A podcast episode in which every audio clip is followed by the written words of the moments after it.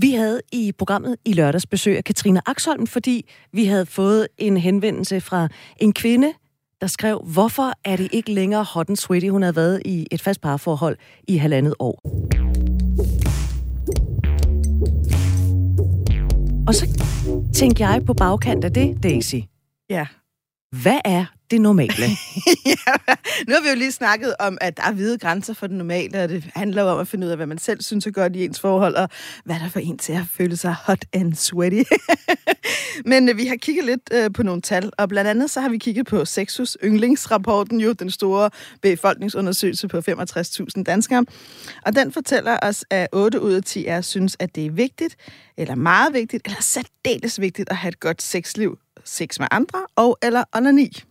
Og det betyder jo, hvis man skal skære helt ind til benet, at vi vil jo gerne. Ja, tak. I bund og grund, så, så vil vi rigtig gerne. Om så det er på lanet, om det er i køkkenet, om det er i udhuset, om det er i haven, så vil vi egentlig gerne hinanden på mere intime måder. Helt sikkert, og hvis det nu er i haven, så skal man sådan lige kigge lidt, hvor langt er der egentlig til de andre haver, eller for nogen er det selvfølgelig også en del af det lystfulde. det kan det sagtens være. Hvis man så kigger længere ned i rapporten, og vil bare sige, man kan jo finde den på nettet, man kan selv gå ombord i den, den er på over 700 sider, så god fornøjelse med det. Men så siger den også, at 4 ud af 10 siger ja til, at deres seksuelle behov er blevet dækket det seneste år op mod, man har lavet den her undersøgelse. 4 ud af 10. Ja, det er jo ikke så mange. Nej. Det overraskede mig egentlig, fordi når man så kigger nærmere i tallene, så kan man så se, at lige over 7 ud af 10 svarer i undersøgelsen, at de rent faktisk er et fast parforhold. Så fast parforhold kan vi konkludere er ikke garantien for god sex. og det var blandt andet derfor, at vi lavede udsendelsen Hvorfor det ikke længere hot and sweaty med Katrine Axholm. Præcis. Så øh, den synes vi skal at høre. Og så er vi også lidt nysgerrige på dig, der sidder og lytter med. Når du tænker, at 4 ud af 10 siger, at deres seksuelle behov ikke er blevet dækket, hvor er du egentlig henne i det her? Altså, så hvis du har lyst til at dele et par af dine refleksioner, erfaringer, tanker omkring det, så skriv til os. Også fordi det er et stort spørgsmål. Hvad er det? Hvad betyder det egentlig, at ens behov er dækket, og at kan ens behov være dækket lidt eller til dels, eller... men vi vil super gerne høre, hvad du tænker, så skriv til os på lyst at radio4.dk. Det var en god pointe, du havde der. Fordi hvis man har en fantasi, og den ikke er blevet dækket, det er ikke sikkert, at den skal dækkes. Det kan jo være, det er bare en fantasi, men man tror, den skal dækkes. Præcis. Der er mange nuancer i det her. Hver femte siger, at de har lyst til sex mindst én gang dagligt det seneste år. 9 procent siger nej til, at de har haft lyst til sex det seneste år. Altså igen op mod den her sexusundersøgelse. Det er alligevel ret mange, synes jeg. Hver tiende dansker næsten siger, at de ikke har haft lyst i løbet af et år. Det er ret mange. Og, det, og det, åh, jeg kan sådan mærke, at min indre Søren Hein kommer op i mig, ikke? Vores, vores historiker, som jo er en fantastisk mand, og også en både, altså lidt en kritiker, kan man ikke sige det, også sexhusrapporten, og kan sådan høre ham sige, ja, men hvordan, hvordan har man spurgt til det her lyst, og hvad definerer man som lyst, og altså det er jo, nogle gange så svarer man jo meget umiddelbart, og jeg kan jo ikke lade være. Min, den, den kliniske seksolog kommer jo også op i mig, som tænker, jamen, medtæller man modtagelyst, altså den lyst, man eventuelt får, efter man har modtaget kærtegn, at man ligesom har åbnet sig for det, eller tænker nogle af dem, der siger nej, at de ikke har haft den der lynet slå ned, jeg blev topliderlig i garagen, ikke? altså, hvad, hvad mindset har man svaret fra?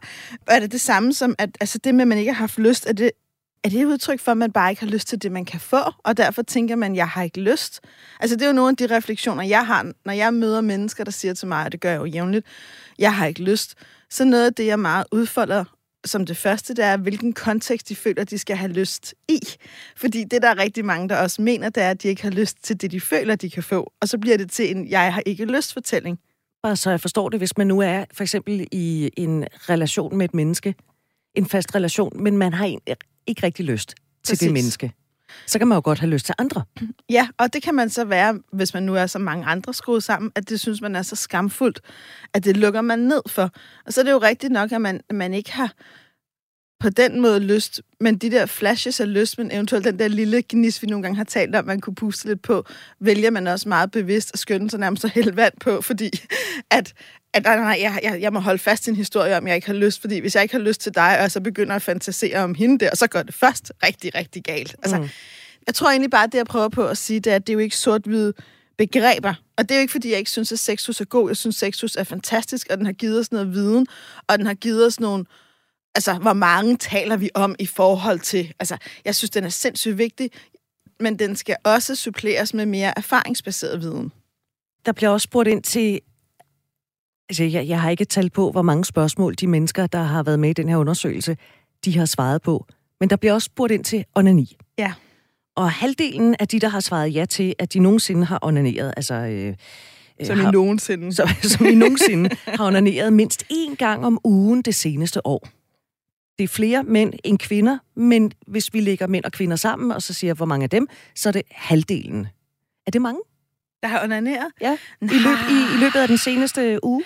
Nej, det tænker jeg da ikke. Men altså, apropos nogle af vores programmer, jeg er lige nu inde i sådan en steam, hvor jeg tænker, ja, onani, det er jo vildt dejligt, man kan bruge det til alt muligt. Måske skulle vi opfordre alle til at onanere meget mere. Jeg er blevet super onani-positiv, og blevet sådan helt sådan genforelsket tanken om alt det vidunderlige, det kan gøre for os. Så egentlig, apropos hvis du nu synes, vi skal lave et helt program, der hylder onanien, og du kan godt høre, det har jeg lidt lyst til, så er vi tilbage til at skrive til os, for vi kan jo ligesom kun lave programmer ud for det, du skriver om. Men jeg tænker, at onani er vigtigt, fordi onani er jo også et frirum, og det er en måde at connecte sig til sin egen lyst og sin egen krop. krop og fantasi, og det er et super godt middel, hvis man trænger til afstressning. Jeg vil våge at påstå, at du falder bedre i søvn end af at se Netflix. Altså, jeg siger det bare. så jeg synes, onani er i virkeligheden en ret vigtig ting. Men der er også et eller andet med mænd og kvinder, fordi jeg læste for nylig en, øhm, en amerikansk mandlig seksolog, der skriver ret sjovt, at nu er vi begyndt i nogen, nogen steder, ikke alle, men ligesom at hylde kvinders onani og opfordre til det, og det er blevet meget mere stuerent, og man kan købe super flotte vibratorer, og der bliver talt mere om det, og der er Instagram-posts, der ligesom fortæller om alle fordelene ved seksuel sundhed i kvinders onani.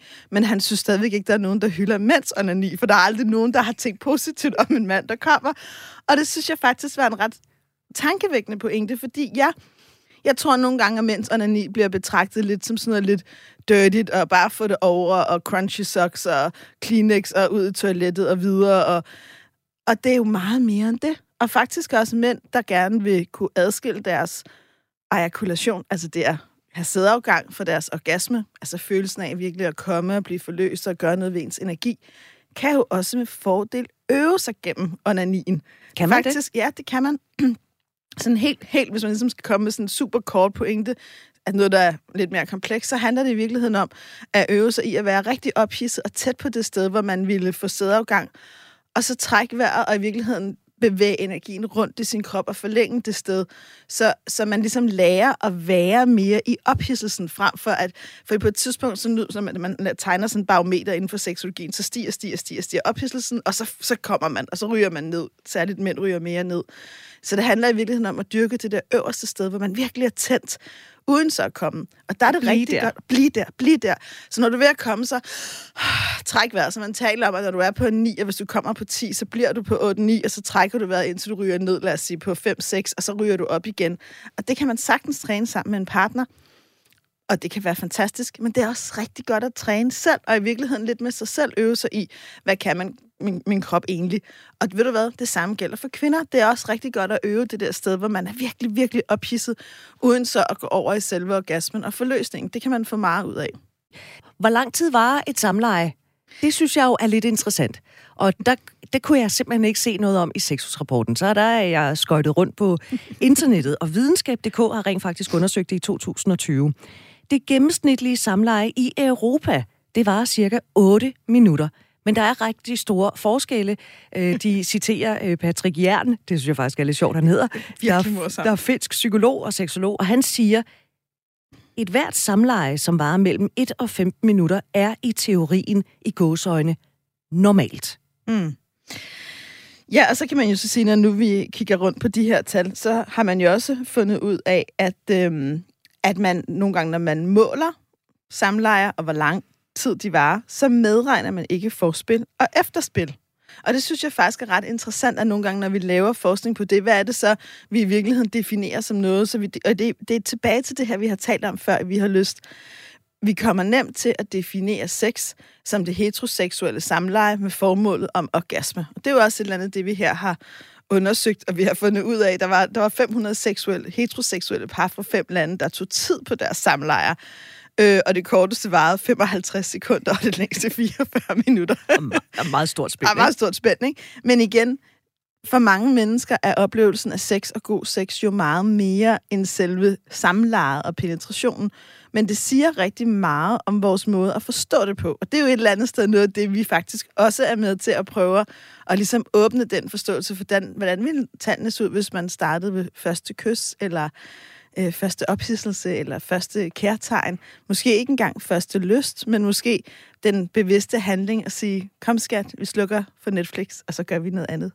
Jeg tænkte nemlig på, da jeg læste de her tal, fordi du har talt om, at sex er mange ting. Sex er også alt, alt muligt andet end penetration. Mm-hmm. Og det der, øh, det, måden, man lavede det her studie på, det var, at de her 500 par, de fik et stopur. Og så skulle de faktisk starte stopuret i det samlejet ligesom gik i gang. Ja.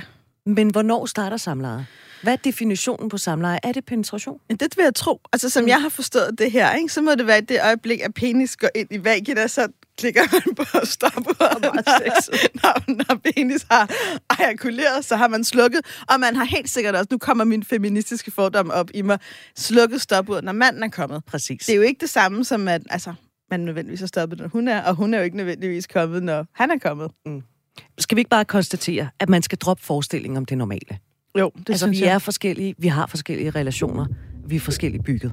Fuldstændig. Så lad os i stedet for forestille os det, der kunne være godt og sandsligt og dejligt.